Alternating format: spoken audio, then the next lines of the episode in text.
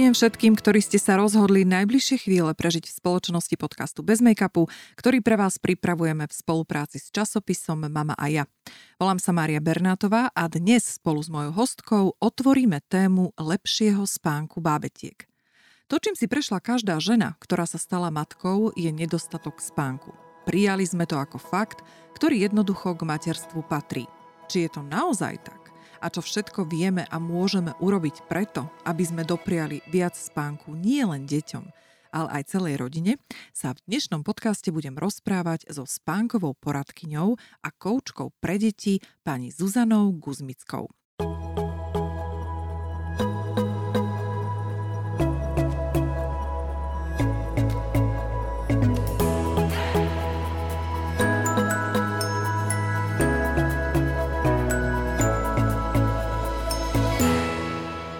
Zuzka, dobrý deň, vítajte. Dobrý deň, ďakujem za pozvanie.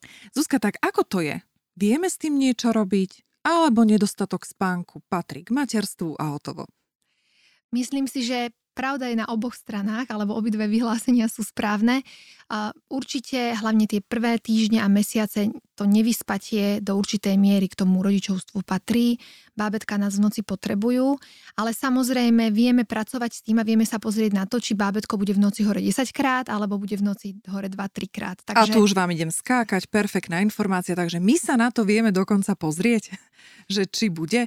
Aby sme dali čo najviac informácií v našom krátkom čase podcastovom, tak pôjdeme tak postupne. To znamená, že Bábetko sa narodilo, prišlo domov a máme dva typy kedy sa môžeme dieťatku venovať, teraz myslím z toho papania. Čiže buď budem kojiť, takže som matka, ktorá kojí od začiatku mhm. a tým pádom ten režim bude asi trochu iný. A potom som maminka, ktorá varí mliečko a opäť to bude trochu iný režim. Tak poďme sa na toto pozrieť.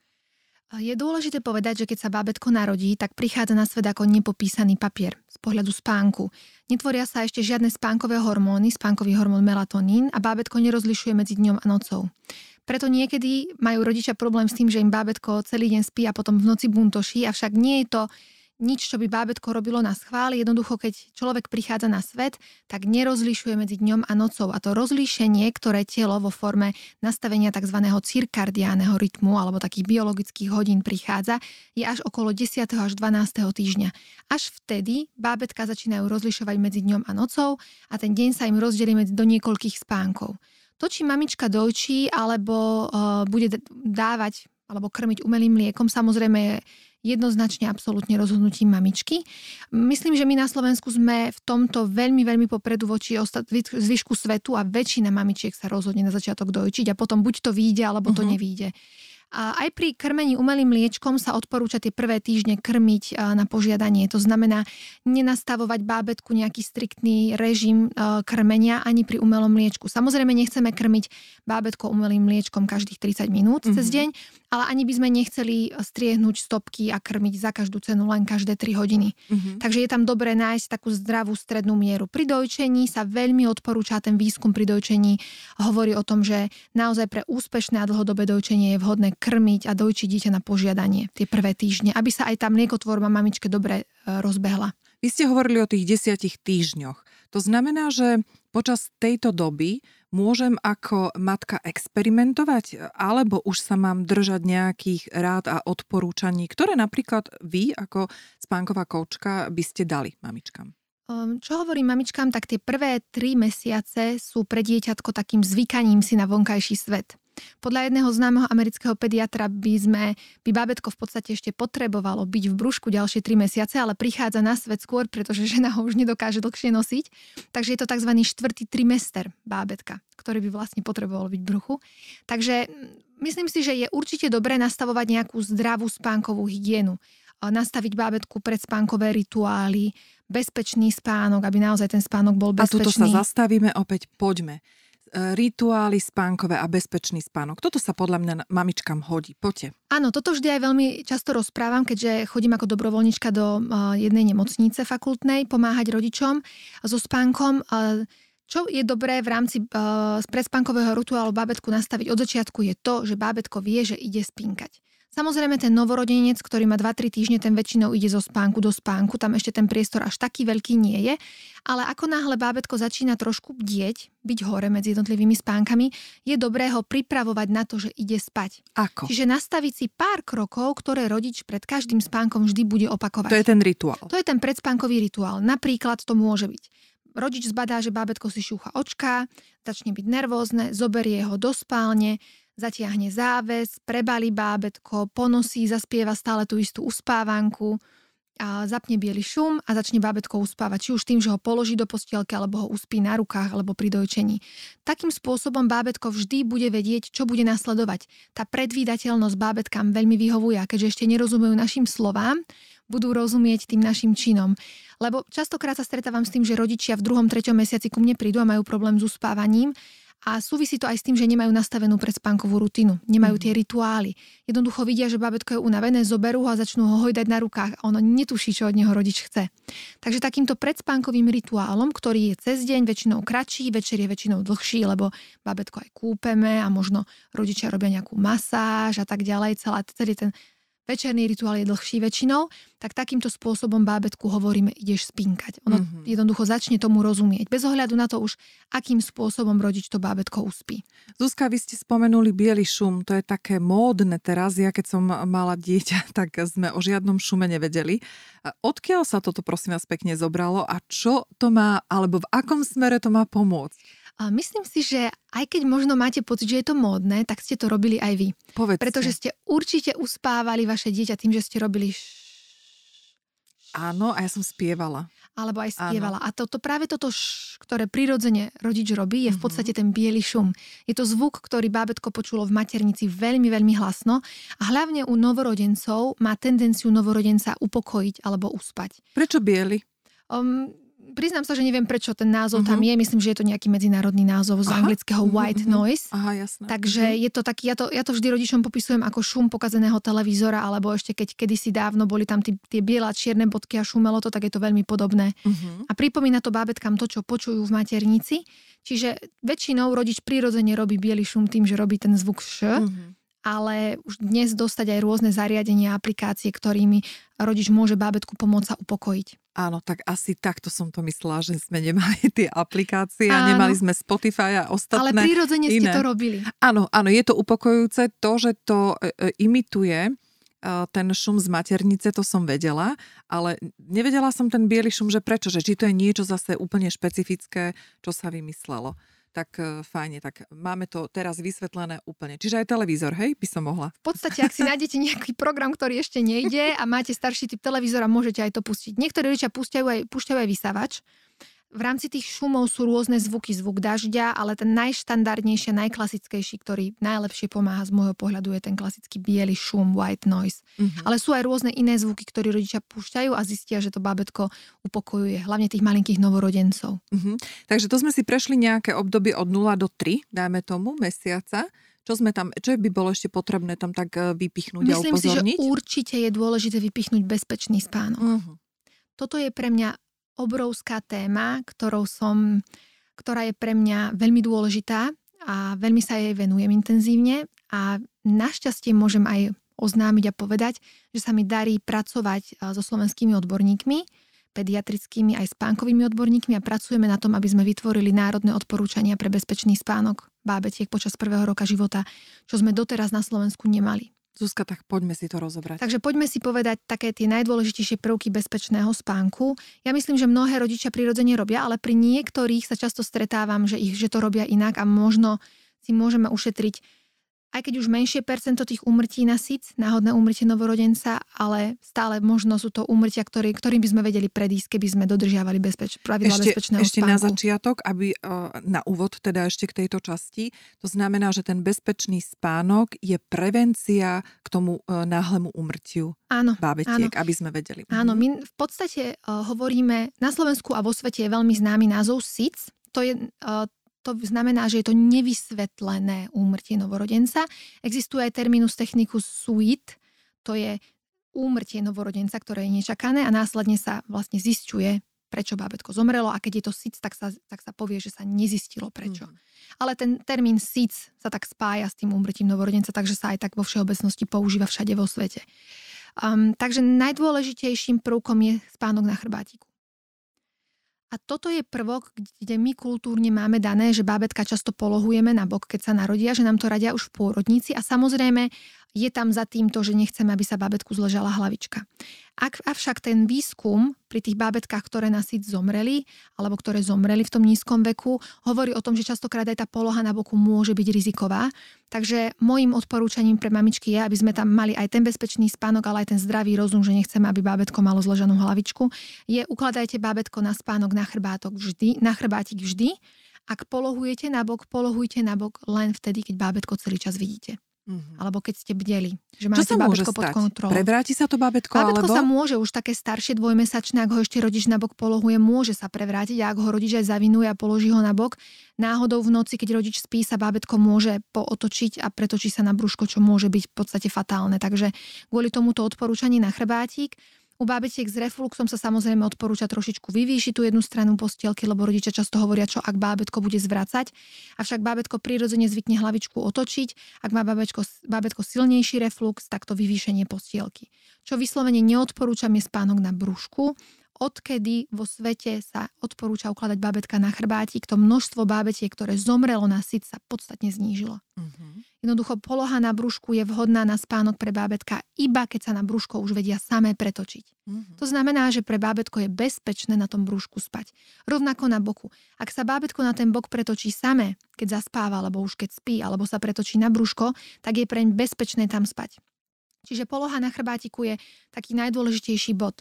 Dojčenie sa veľmi odporúča, pretože materské mlieko kolonizuje tráviaci trakt tými potrebnými baktériami, ktoré nám pomôžu, aby bábetko nedostalo nejakú infekciu. Ďalším prvkom je určite nefajčiť v blízkosti bábetka, pretože aj to zvyšuje riziko vzniku si tu tých rizikových bábetiek. Samozrejme je to spánok v jednej spálni. Toto si myslím, že je u nás veľmi, veľmi normálne, ale sú krajiny a veľmi zriedkavo sa stretávam s rodičmi, ktoré dávajú novorodencov do vlastných izieb, takže určite by sme chceli, aby bábetko spalo v blízkosti maminky a najideálnejšie by bábetko malo spať v svojej postielke. Už od malička? Ktorá, ktoré od môže, teda? od narodenia, ktorá teda mu, by mala byť prisunutá tak, aby rodič mal vlastne to dieťatko okamžite pri sebe. Akurát by tam nemal byť ten jeden matrac, pretože zatiaľ tie medzinárodné odporúčania sú stále naklonené tomu, že ten bezpečný spánok bábetka je vo vlastnej postielke na vlastnom povrchu. Uh-huh.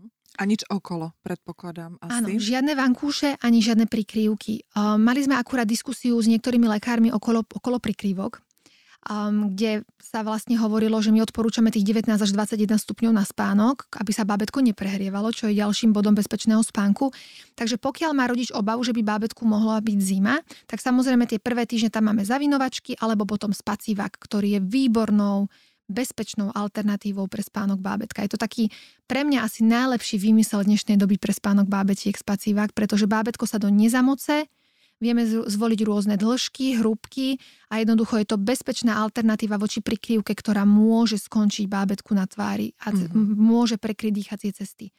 Odhliadnúc od toho, že 6-mesačné bábetko sa aj tak odkope už keď začne cestovať v tej postielke a tie deti sa budú aj do troch rokov ešte odkopávať, takže naozaj spacívak, či už tej klasickej podobe ako vrecko alebo v takých tých moderných nožičkových podobách je za mňa výborná alternatíva, ako vieme tú prikryvku z postielky odstrániť, urobiť ten spánok bezpečnejším, ale zároveň dopria tomu bábetku tepelný komfort. Uh-huh. Čiže toto je vlastne podpora k tomu, aby aj to dieťatko lepšie spalo. Áno, pretože uh-huh. v noci klesá telesná teplota. Aj nám ľuďom, aj bábetkám. Najnižšia aj nad ránom okolo 4. 5. Takže ak rodičia majú bábetka v tej postielke, alebo vedia, že tá prikryvka bude nebezpečná, alebo sa z nej tak či tak odkope, alebo keď ho aj zakryjú, tak sa okamžite zobudí, tak ten spacívak je v tomto výbornou alternatívou. Uh-huh.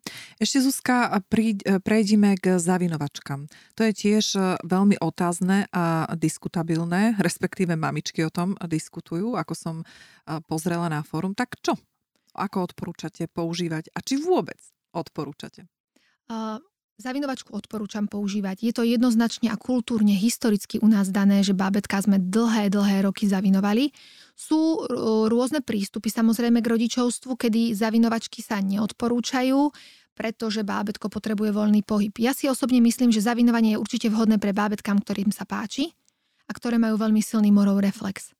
Pretože ak má bábetko veľmi silný morov reflex a na, na pohyb ručičiek sa budí každých 50 minút cez deň. Zuzka, potom... zase vás preruším. Mm-hmm. Morov reflex nám vysvetlíte. Morov reflex je primitívny reflex, ktorý máme všetci vrodený a ktorý máme približne do 4. a 6. mesiaca nášho života. Znamená to, že bábetko roz, roztvorí rúčky zrazu a je nôžky, je to tzv. aj úľakový reflex, niekedy to tak rodičia volajú. A takéto rozhodenie rúčok môže bábetka zobudiť. Uh-huh. A ten morov reflex je niekedy okolo 4. a 6. mesiaca a niektoré bábetko ho majú tak silný, že naozaj bez toho zavinutia nedokážu spať dlhšie ako tých 50 minút. Oni totiž spia v aktívnom spánku. 50% času spia v aktívnom spánku. Aktívny spánok, čo Aktívny to je? spánok je spánok, tzv. REM spánok, kedy naše telo rozvíja sa mozog. Rastie mozog, ten spánok je extrémne dôležitý pre bábetka. Vyvíjajú sa mozgové dráhy, mozgové spoje mozog rastie a ten spánok je veľmi aktívny a veľmi dôležitý pre bábetko. Ale zároveň počas tohto spánku, keď si maminky určite všimnú, ktoré mali novorodenca na rukách, tak bábetkám myká. Také sú tam také myknutia rúčok, pliecok, nôžkov. Zároveň môžu očká behať. Maminy sa niekedy zlaknú, že to dieťa nespí bábetko sa môže mechriť, mrnkať. A zároveň tieto všetky pohyby, ak bábetko nie je zavinuté a má ten morov reflex silnejší, môžu aktivovať morov reflex, na čo sa bábetko zobudí. Mm-hmm. A mhm. môže sa zobudiť po 5-10 minútach, čo je veľmi frustrujúce aj pre rodiča, aj pre maminku. Častokrát maminy, ktoré nie sú zastancami zavinovania, alebo ktorým bábet, ktorých bábetkám sa nepáči zavinovanie, môžu mať ako alternatívu šatkovanie ktoré vie byť veľmi dobrou alternatívou, pretože práve tiež ten tesný pobyt bábetka na maminke, okrem toho, že to podporuje tú väzbu matka-dieťa, tak tiež blokuje morov reflex. Takže ja stále hovorím, že Žiadne extrémy nie sú na mieste, možno zavinovať bábetko na niektoré spánky, keď sa mamina potrebuje osprchovať, uvariť si aspoň ranú bezkofejnovú kávu, alebo sa naranejkovať, alebo ožehliť pár plienok. Um, však, lebo plienky stále používame tie látkové pri bábetkách a potom možno nosiť ako číkovať. Čiže taký, taký komplex, mm-hmm. ako celý ten spánok riešiť. A do akého veku dieťaťa odporúčate a zavinovať? Pokiaľ sa rodič rozhodne zavinovať a babetku to teda vyhovuje, že v tom neplače, tak odporúčam zavinovať do približne 4. až 6. mesiaca. Takým milníkom, kedy zavinovanie ukončiť je, hlavným milníkom je pretáčanie na brúško. Keď sa bábetko začne počas dňa mamičke pretáčať aktívne na brúško, je dôležité zavinutie ukončiť pretože tam je hrozí riziko, že sa bábetko začne pretáčať aj v noci. Mm-hmm. Bábetka totiž prirodzene nacvičujú v noci v spánku to, čo robia cez deň. To je ako keď cez deň ste robili vy nejakú aktivitu, povedzme lyžovali celý deň a potom v noci sa vám sníva, že lyžujete, tak to isté majú bábetka určitým spôsobom, takže sa začnú zo spánku pretáčať na brúško okolo 4. 6. mesiaca a tým pádom to zavinovanie môže byť potenciálne nebezpečné, aj keď vo väčšine prípadov zavinuté bábetko nemá tendenciu to robiť, ale práve kvôli tej bezpečnosti spánku chceme zavinovanie určite zrušiť. Uh-huh. Spôsoby toho zavinovania, pretože niektoré mamičky sa stiažujú na to, že je to dieťatko veľmi neprirodzené, keď má ručičky pri tele, nemôže sa hýbať, plače, je nervózne. Uh-huh. Takže tá prvá otázka e, bude smerovať k tomu, ako zavinovať, v akej polohe tie ručičky odporúčate. A potom tá druhá otázka, e, ako zistím ja ako matka, či je vhodné, aby som to dieťa zavinovala alebo nie? Um, zavinovať sa dá naozaj rôznymi spôsobmi do rôznych materiálov. Existuje naozaj od páperových periniek cez klasické tie slovenské perinky, čo poznáme ešte, ešte v pôrodniciach nám dávajú, cez ulitky, naozaj tých Zavinovačiek je obrovské množstvo. Máme už aj slovenské značky, čo je úžasné, že máme Slovenky, ktoré vytvorili vlastné zavinovačky. Mm-hmm. Na Zips napríklad, to je tiež výborná alternatíva. A čiže bábetko, v niektorých zavinovačkách si bábetko vie pohybovať rúčkami a vie si ich dať do tej polohy, ktoré mu vyhovujú, ale naozaj bábetko najlepšie je zavinovať buď s rúčkami vedľa telička, alebo s rúčkami na hrudničku. Mm-hmm. Tam mamina môže odsledovať, ako sa to tomu bábetku páči. Um, ak bábetko naozaj Povedala by som, že je v poriadku, ak počas zavinovania bábetko povedzme väčšina bábetiek, ktorým sa zavinovanie páči, tak keď ich mamina začne zavinovať, tak už začnú zývať. Mm-hmm. Naozaj tak si to zasociujú s tým zaspávaním, že okamžite vedia, že idú spať a veľmi sa im to páči. Sú bábetka, ktoré 2-3 minútky sa pozlostia, ale nakoniec zaspia a spia. Uh-huh. A potom sú bábetka, ktoré sa dlho zlostia a nespia a tam je jasné, že tam že to nie. nemá zmysel, pretože to nejak spánku nepomáha a ešte to bábetko je frustrované, takže tam potom hľadáme iné alternatívy, ako to riešiť, napríklad to šatkovanie, kočíkovanie. Teraz v zime je to výborné, pretože ten fusák trošičku blokuje vlastne ten morov reflex pre bábetka. Uh-huh. Vy ste ešte hovorili o teplote telesnej každého bábetka a predsa len tie páperové perinky môžu prehrievať tie detičky. Ako toto mamičkám uh, pomôžeme Áno, od, od, od, odpozorovať? Absolútne súhlasím a priznám sa, že nie som najväčším fanúšikom páperových peri, periniek. Aj keď um, odborníčku, ktorá napríklad na Slovensku tieto páperové peri, perinky uh, zastáva a pracuje s nimi si veľmi vážim, ale nie som ním zastancom, pretože mnohé bábetka sa tam potie. Takže pokiaľ bábetko sa v perinke prehrieva, je to veľmi rizikové a je vhodné zvoliť iný materiál, dostať rôzne látkové perinky, alebo bábetko sa dá zavinúť aj len do normálnej látkovej plienky. Uh-huh. Áno, ja si ale pamätám z tých mojich čias, teda keď sa piesok liala, voda sa sypala, že to zavinovanie detí bolo aj z hľadiska bezpečnosti nejakého chrb- chrbátika, držania áno, chrbátika. Áno. A tam už vám tá plienková zavinovačka moc nepomôže. Áno, sú rôzne teórie. Samozrejme vychádzame z toho, že na bezpečný spánok potrebujeme pevný povrch pretože pokiaľ je ten povrch veľmi meký, bábetku môže zapadnúť bradička na hrudníček, pretože ešte nedokáže mm-hmm. držať to teličko. Takže medzinárodne sa odporúča pevný povrch na spánok. Tým pádom to má zmysel celé, aj to zavinovanie len do plienky. Mm-hmm.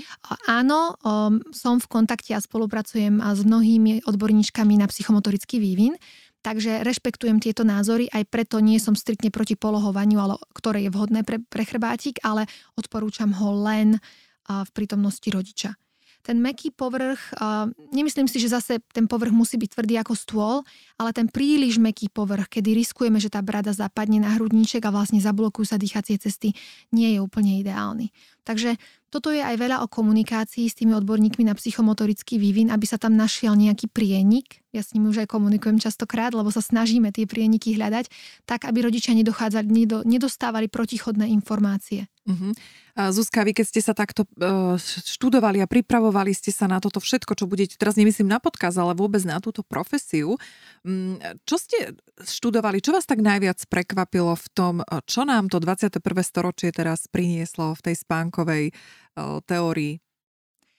No aktuálne, ja mám teda za sebou naozaj dlhodobé štúdium, aj naďalej sa vzdelávam, aj práve teraz sa vzdelávam opäť, čiže naozaj už 5 rokov sa intenzívne v tejto téme vzdelávam v rôznych oblastiach.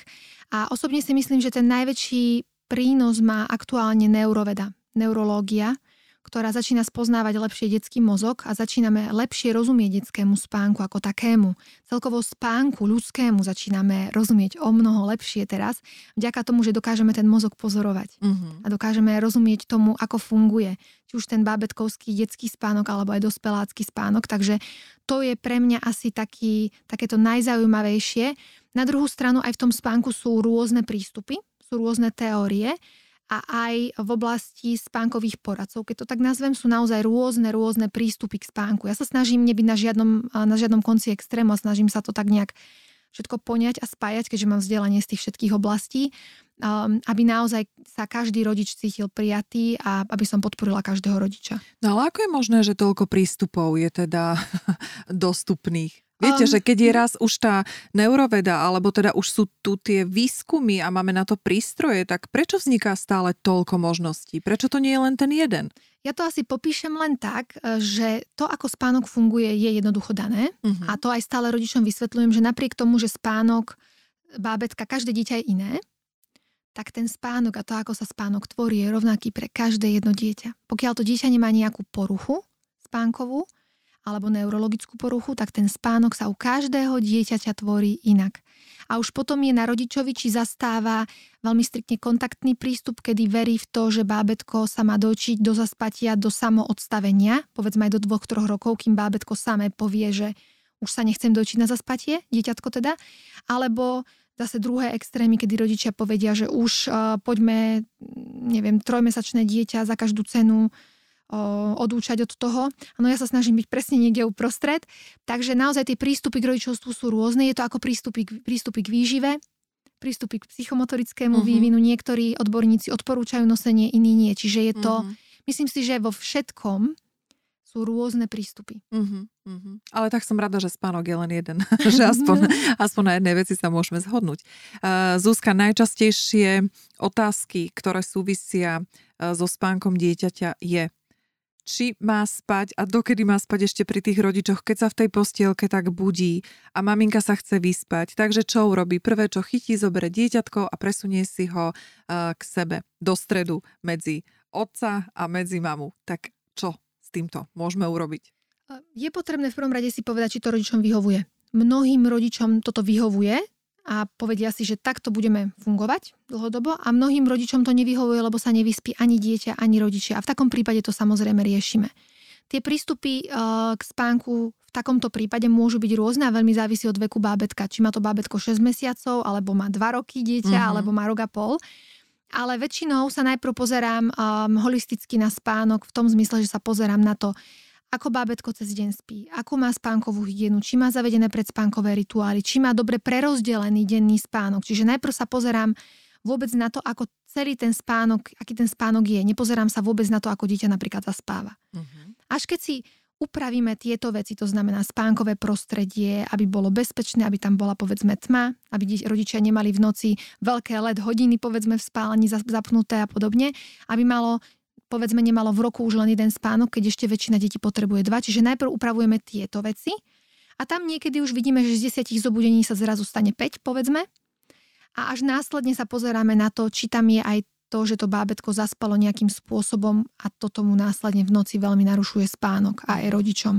Čiže povedzme zaspí pri dojčení a potrebuje sa v noci 10 krát dojčiť a mamina je z toho vyčerpaná.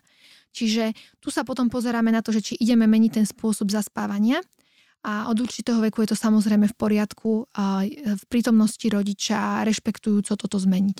Ale podľa toho, čo ste teraz povedali, tak neexistuje nejaký paušálny recept. To znamená, že ak sa naozaj mamičky teraz e, rozhodnú, že oslovia akúkoľvek koučku alebo vás, čo sa týka spánku, tak predpokladám, že je potrebná tá individuálna analýza každého jedného rodiča, alebo teda každej jednej rodiny. Určite áno, mm-hmm. pretože ja sa snažím pristupovať k spánku naozaj, že rešpektujeme celú rodinu. Mm-hmm. Čiže my sa musíme pozerať na to, ako mamina vníma spánok a dieťatka, kde chce, aby to dieťatko spalo v postielke, naďalej s nimi v posteli, vo vlastnej izbe.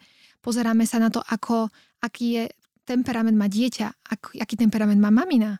Mm-hmm. Čiže naozaj neexistuje jeden paušálny prístup. Mne rodičia napríklad vypisuje 6-stranový dotazník, keď mm-hmm. idú ku mne na konzultáciu. A dovolím si povedať, že naozaj sa vždy snažíme hľadať riešenia, kedy Prechádzame od zaspávania pri dojčení niekedy rovno na zaspávanie v postielke bez pomoci dojčenia, samozrejme v prítomnosti rodiča a niekedy ideme cez uspávanie na ruky, spánok na veľkej posteli. Čiže naozaj tie prístupy a tá cesta k tomu je rôzna neexistuje jeden paušalizovaný spôsob, ako to urobiť. No a teraz tak mi vrta v hlave, že čo sa vás spýtam, aby sme paušálne čo najviac zodpovedali, Ale čo najviac vieme. ľuďom. Povedzme, ak bábetku, bábetko zaspáva, povedzme, alebo už poviem dieťa, dobre? Uh-huh. Povedzme, že máme 1,5 ročné dieťa, ktoré ešte stále zaspáva pri dojčení, ale v noci sa budí aj 10 krát Áno. alebo 8 krát na to, že sa dojčí a mamina je vyčerpaná, dieťa je cez deň nervózne, lebo je v noci veľmi často hore tak áno, upravíme teda spánkovú hygienu, upravíme štruktúru dňa, povedzme, že má ešte dva spánky, tak povedzme už prejdeme na jeden, aby sme zvýšili spánkový tlak pred nočným spánkom, aby dieťa bolo unavenejšie. A budeme sa pozerať na spôsob zaspávania. S 1,5 ročným dieťaťom pokiaľ sa v noci tak často budí, vysoko pravdepodobne spí s rodičmi v spálni napríklad. Takže väčšinou prechádzame na to, že ideme na zaspávanie bez pomoci dojčenia na tej veľkej posteli. Čiže oddelíme si dojčenie od zaspávania, mamina povedzme na dojči dieťatko v obývačke, posunieme o hodinku, hodinku a pol večierku, aby dieťatko bolo podstatne viac unavené. Vysvetlia si, v tomto veku už sa dá aj povedať, že mliečko spí a idú na zaspávanie. Deti sú rôzne. Niekedy, keď deti vystihneme v dobrom momente, tak to nie je nejaké kritické. Rodičia, babetka nie, alebo deti nejak veľmi neplačú. Uh-huh. A niektoré deti sú veľmi temperamentné, takže povedzme, že mamina prvú, prvý večer dieťa uspí aj na rukách, len sa snažíme teda, aby nenaspalo pri tom dojčení. Mm, a v noci potom povedzme mamina dojčí len do polobdelého stavu. Dojčí dieťatko tak, aby pri dojčení nezaspalo, ale aby zaspalo tesne po ňom. Čiže povedzme, ja poviem mamine, aby dojčila v noci v tej posteli v takej polohe, aby bola pre dieťa nekomfortná. Mm-hmm. Aby to dieťa malo um, motiváciu z toho prsníka ísť dole. Áno. Čiže mamina sa tak vykrúti A potom postupne pracujeme na tom zaspávaní. Každým večerom, väčšinou ten prvý večer je taký náročnejší a rodič uspí povedzme aj na rukách. Už druhý, tretí večer sa to zlepšuje. Deti sú v niektoré veľmi prispôsobivé a oni už druhý večer, keď tam tú maminu majú, tak už to ide lepšie a už povedzme mamina vie uh, uspať dieťatko tak, že ho objíma a hladká a ďalšiu noc, povedzme, už je to ešte lepšie a už dieťatko len leží vedľa maminy. Samozrejme závisí od temperamentu. Dieťa, ktoré sa zmene prispôsobuje ťažšie, sa aj tejto zmene bude prispôsobovať viac dní, ako to urobí dieťa, ktoré zvláda zmeny super. Mm-hmm. Čiže neviem, neviem povedať, že teraz jednému to bude trvať 3 dní tá zmena a hneď to ide super a ďalšiemu to možno bude trvať 10 dní, kým si to dieťa zvykne. A ten priemer máme nejaký? Koľko ja si má myslím, byť? že pokiaľ sa rozprávame len o zaspávaní, mm-hmm. tak väčšinou naozaj už od toho, pokiaľ podľa, závisí aj od toho, akým, akou rýchlosťou ideme. Teraz som povedala niečo rýchlejšie, pretože vlastne ideme hneď na zaspávanie bez dojčenia, mm-hmm. alebo je to už staršie dieťa, ale v podstate si myslím, že naozaj také priemerné dieťa už za 4 dní, 5 dní to zaspávanie zvláda bez mm-hmm. pomoci dojčenia. Aj keď by sme hovorili... rodiča. A aj keby sme hovorili o tom, že z veľkej postele ide do postielky, tak to je to také rýchle. Um, tam je to individuálne, pretože uh, tá zmena z postielky do postele je pre niektoré deti veľmi náročná. Niektoré Respektíve, veľmi... som, tak som myslela, že keď e, dieťa spí s rodičmi, mm-hmm a potrebuje, už tí rodičia sa rozhodli, že a vieš čo moje zlaté, dosť a ideš do postielky. A toto je časté, to je úplne, úplne ano. normálne. Um, je úplne normálne, že rodičia v určitom momente už cítia potrebu sa vyspať a chcú to dieťatko mať pri sebe, ale v tej postielke hneď vedľa. Uh-huh. Um, Myslím si, že aj tam, pokiaľ ideme s tým zaspávaním, ja pracujem teda zásadne len v prítomnosti s rodičmi, neaplikujem metódy, kedy rodič necháva dieťa vyplakať samé v miestnosti. Um, čiže v, tejto, v takýchto prípadoch naozaj tí deti po roku sa vedia veľmi, rýchle, veľmi rýchlo prispôsobiť. Naozaj za tie 3-4 dní už to zaspávanie vie byť veľmi, veľmi fajn. Uh-huh. Um, ale nehovoríme o tom, že by sme dieťa nechali uh, v postielke a rodič opustí miestnosť. To v žiadnom prípade. Rodič je tam, pretože je veľmi dôležité, aby dieťa v tom momente tej veľkej emócie a toho hnevu a tej frustrácie sa cítilo akceptované, aby na to nebolo samé. Uh-huh. Aké sú také najväčšie chyby, ktoré máte zo svojej praxe odpozorované pri rodičoch, ktoré môžu neskôr ovplyvniť emocionálny vývoj dieťaťa? Um, naozaj ťažko povedať, pretože aj ten výskum okolo toho vyplakania je veľmi, veľmi dvojtvárny. Sú výskumy, ktoré hovoria, že to neškodí, sú výskumy, ktoré zase hovoria, že to môže to dieťa narušiť. Takže nedovolím si toto nejakým spôsobom posúdiť. Ja osobne si myslím, že zdravý rozum v tom musí zostať, aj keď rodič sa rozhodne na svoju pesť aplikovať metódu, kedy jednoducho tú miestnosť opúšťa a povedzme sa vracia v častých intervaloch. Um, nemyslím si, že to môže dieťa nejak poznačiť, ale na toto sú opäť rôzne názory. Uh-huh. Je to veľmi, priznám sa, že téma kedy napríklad toho kontrolovaného plaču, to je tá metóda, kedy rodič položíte do postielky a chodí von a dnu, je veľmi diskutovaná téma. A sú odborníci, ktorí na túto metódu nedajú dopustiť a sú odborníci, ktorí povedia, že to absolútne deťom škodí. Ja osobne si nedovolím povedať, že táto metóda škodí. Ani, že táto metóda je super. Jednoducho Myslím si, že je obrovské množstvo alternatív, ako môžeme to zaspávanie zmeniť bez tejto metódy a tým pádom sa snažím pracovať naozaj posledné roky bez použitia tejto metódy. Pretože si myslím, že je milión alternatív, ktoré vieme využiť. Naozaj ich tak veľa? Áno, sú rôzne. Naozaj my vieme ich cez pridávanie ťapkania, a uberanie pohybu od takých najpostupnejších cez zaspávanie na posteli až potom v postielke. Čiže naozaj je oveľa viac alternatív ešte oproti tejto metóde. Napadla vám aj nejaká vaša vlastná metóda? Áno, áno, áno za, ten, za ten čas som si už tak vytvorila v podstate z tej mojej praxe také, nazvem to také moje dokumenty, ktoré som si tak časom spísala a ktoré používajú aj moje poradky, niektoré vlastne som si ja vyškolila, dve psychologičky, ktoré pre mňa pracujú. A v podstate už využívame aj také tie moje metódy, ktoré, na ktoré som ja časom prišla. Uh-huh. A jednu môžete dať, či to je tajné? Nie, nie je. Um, jedna taká veľmi fajn, ktorú využívame s takým od toho 9. 10. mesiaca vyššie, ja to volám, že postupný pre, presun do postielky kedy prechádzame od dojčenia napríklad na zaspatie, prechádzame najprv dojčením na veľkej, zaspávaním bez dojčenia na veľkej posteli a potom postupne, ako to dieťa zaspáva na veľkej posteli a rodičia ho chcú dostať do tej postielky, tak v podstate rodič sa posúva stále bližšie a bližšie k tej postielky, v podstate to dieťa vytláča mm-hmm. stále ďalej a ďalej s tým, že vo, postielka je prisunutá a otvorená k posteli a v určitom momente sa vlastne dieťa už v tej postielke ocitne. Ja veľmi odporúčam, aby sa hrávali rodičia v tej postielke cez deň s dieťaťom, aby tam chcelo ísť potom. Častokrát, keď už máme to dieťa v tej postielke, tie prvé večery, tak aj rodič sa tam natlačí, aby to dieťa to tak menej vnímalo. A potom v určitej fáze sa rodič začne vzdialovať trošku, aby mm-hmm. sa mhm. vrátil na tú svoju stranu a niekedy to necháme takto, ak to funguje um, a niekedy tú postielku potom s tými rodičmi uzavrieme. Mm-hmm. Čiže opäť veľmi, veľmi dobrá stratégia, ako dostať dieťa do postielky, ale postupne. Takže e, fantastická rodinná hra. Uspávame, hráme sa. Áno, ako je veľmi dôležité povedať, že nie každá, ja to nazvem metóda, aj keď to tak nerada nazývam, ale nie každý spôsob je vhodný pre každé dieťa. Áno, lebo veľakrát rodič mieni a dieťa mení. Takže uh-huh. Takže e, nie ste moc zastankyňa toho, že babi, poďme si napísať na Facebook a ideme zdieľať, lebo mne toto pomáha a toto funguje a toto je perfektné. Tohto asi moc zastankyňa nie ste. Um, je to niečo, čo je, povedala by som po anglicky, že inevitable. Nedá sa tomu vyhnúť, nie, a pretože mamičky to prirodzene robia, tých skupín a tých miest, kde môžu oni sa spolu radiť, je obrovské množstvo. Ja sama mám niečo také, kde vlastne maminkám radím bezplatne na sociálnych sieťach, ale a častokrát áno, maminy napíšu s tým, že poďte mi vyriešiť problém jednou facebookovou správou. Mm-hmm.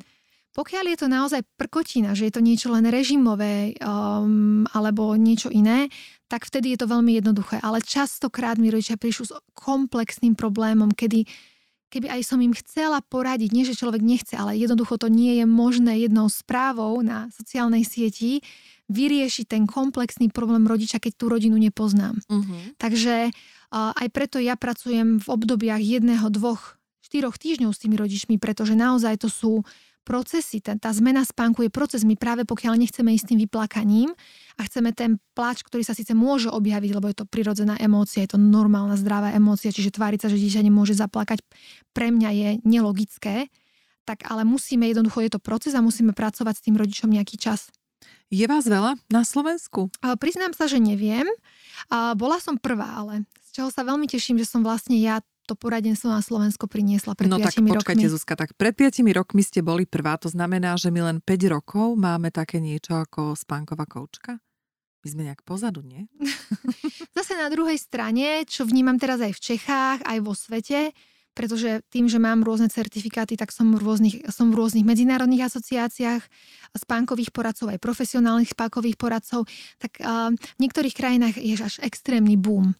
Ten trh, keď to tak musím povedať, tých porad, ten poradenský trh je tak presítený ľuďmi s kadejakým vzdelaním, keď to tak musím povedať, že si myslím, že potom tá práca toho spánkového poradcu trošku stráca na tej dôležitosti, pretože ja osobne mám môžem si dovoliť povedať, že možno už aj 10 certifikátov z rôznych oblastí, vzdelávam sa aj v psychológii a je to jednoducho niečo, čo sa nedá z jedného kurzu, ktorý si človek niekde urobí, robiť. Mm-hmm. Áno, čiže ja si myslím, že je veľmi dôležité, aby áno, bola tam tá možnosť výberu pre rodičov, pretože každý ten poradca podľa mňa má trošku iný prístup, ale je zásadné, aby tí poradcovia neboli rýchlo upečení poradcovia, ktorí sú robia jeden kurz a zrazu sú odborníci na všetko. Uh-huh. To si myslím, že je veľmi dôležité, aby aj rodičia dokázali rozlíšiť, pozrieť sa na toho poradcu, pozrieť sa, aké má vzdelanie, ako dlho tú prácu robí, aké má skúsenosti, aké má referencie. To si myslím, že je veľmi dôležité preto, aby si rodič vybral niekoho, kto im reálne pomôže a odborne pomôže. Áno, a zo skúsenosti na Slovensku vieme, že dostať papier je veľmi jednoduché,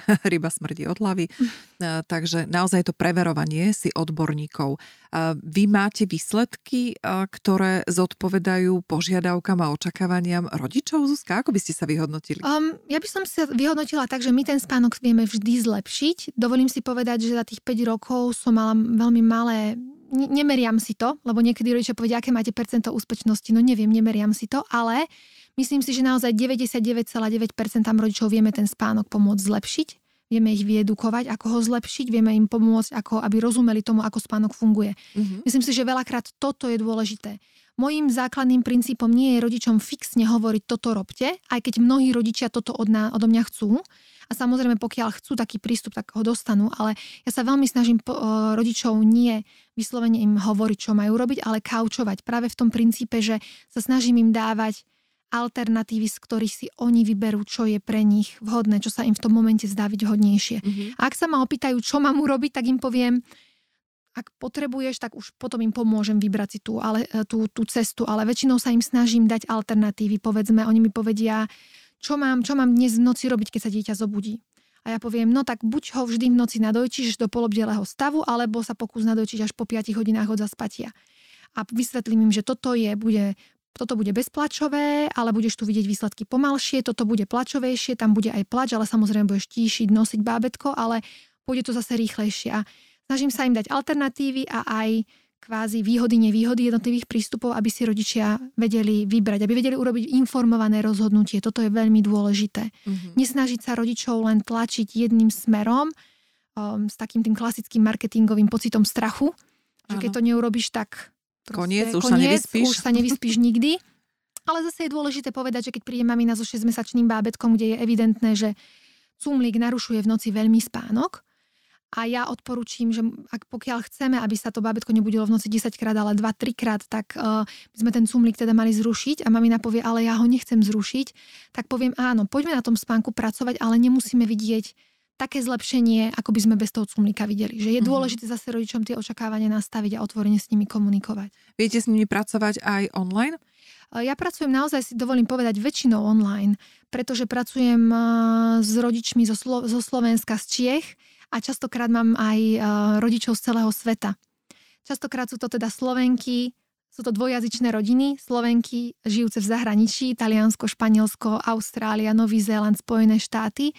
Mávam už aj klientov, kde robím poradenstvo v angličtine alebo v taliančine. Teraz idem robiť v nemčine, pretože hovorím štyrmi jazykmi, takže mám tu ten luxus, že môžem tým rodičom pomáhať v rôznych jazykoch. Takže mám aj veľmi veľa Sloveniek žijúcich v zahraničí veľmi veľa, Švajčiarsko, naozaj všetko možné. Častokrát ideme cez časové zóny, čo je vtipné, ale, ale vie to veľmi pekne fungovať a tie maminy sú veľmi rady, že sú možno tak spojení so Slovenskom asi.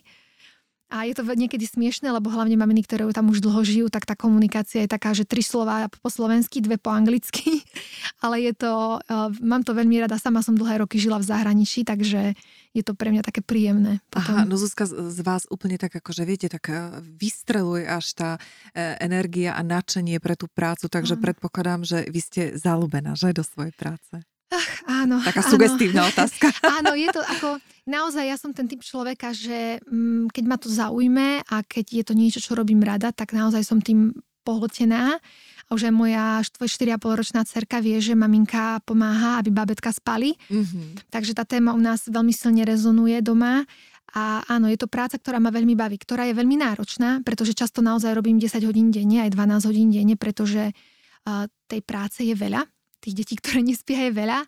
Um, snažím sa robiť aj rôzne spolupráce, naozaj pracujem na tých bezpečných odporúčaniach o spánku a rôzne ďalšie veci, takže uh, je toho naozaj veľa, ale na druhú stranu, keď mi rodičia napíšu, že uh, som im zachránila psychické zdravie a že majú zrazu doma usmiaté bábetko, alebo že som im zachránila manželstvo, lebo proste z toho nevyspatia boli natoľko unavení, nervózni, že sa neustále hádali, povedzme, a teraz, keď sú oddychnutejší, dokážu si lepšie spolu fungovať a vedia sa pokojnejšie so sebou rozprávať, pretože keď sme nevyspatí, tak máme horšiu schopnosť regulovať vlastné emócie. Mm-hmm. Takže toto sú také veci, ktoré potom aj pri tej náročnej časti tej práce ma tak nakopnú vždy. No to si viem predstaviť, lebo e, ako som povedala, počuť to na vašom hlase, vidieť na vašom e, prejave.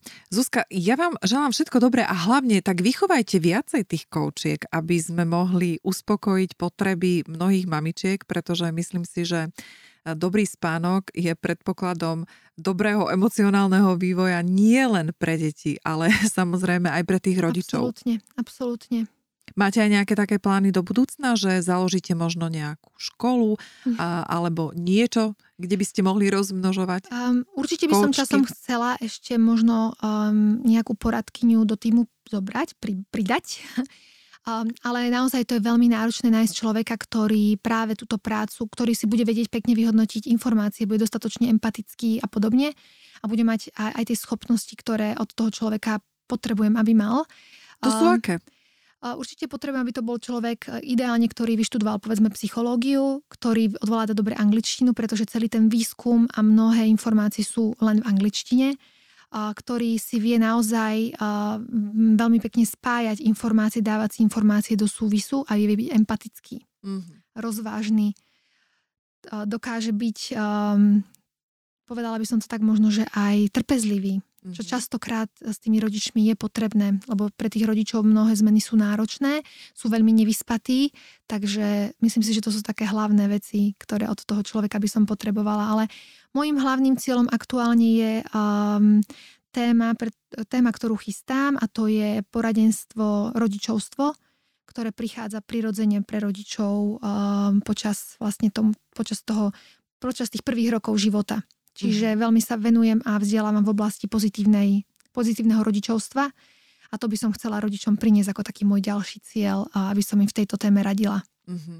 Zuzka, držím vám palce. Ďakujem. Nech vyjde všetko podľa vašich očakávaní a nech pomôžete mnohým rodinám, aby boli spokojní, aby sa všetci dobre vyspali. Ďakujem veľmi pekne za pozvanie. Ďakujem, že ste s nami ostali až do konca. Verím, že vám dnešné odporúčania v súvislosti s lepším spánkom vašich detí pomohli. Budeme radi, ak sa s nami podelíte o vaše vlastné skúsenosti, dojmy, postrehy, nápady či konštruktívne pripomienky k podcastu alebo našej tvorbe a napíšete nám na našu mailovú adresu redakcia zavináč mamája.sk. Tvoríme pre vás a preto vaša spätná väzba je veľmi dôležitá. Sme aktívni aj na sociálnych sieťach, takže sledujte náš Instagramový aj Facebookový profil. Pozývame vás tiež do nášho klubu Mama a ja. Pre všetkých členov je pripravené množstvo zliav, výhod, užitočných a praktických darčekov a odborných rád. Zaregistrovať sa môžete priamo na stránke mamaja.sk. Stačí pár klikov a už o pár dní môžete využívať všetky členské výhody. Majte sa krásne, užívajte si svoje rodičovstvo naplno a ja sa na vás všetkých teším pri ďalšom zaujímavom rozhovore v podcaste Bez make-upu.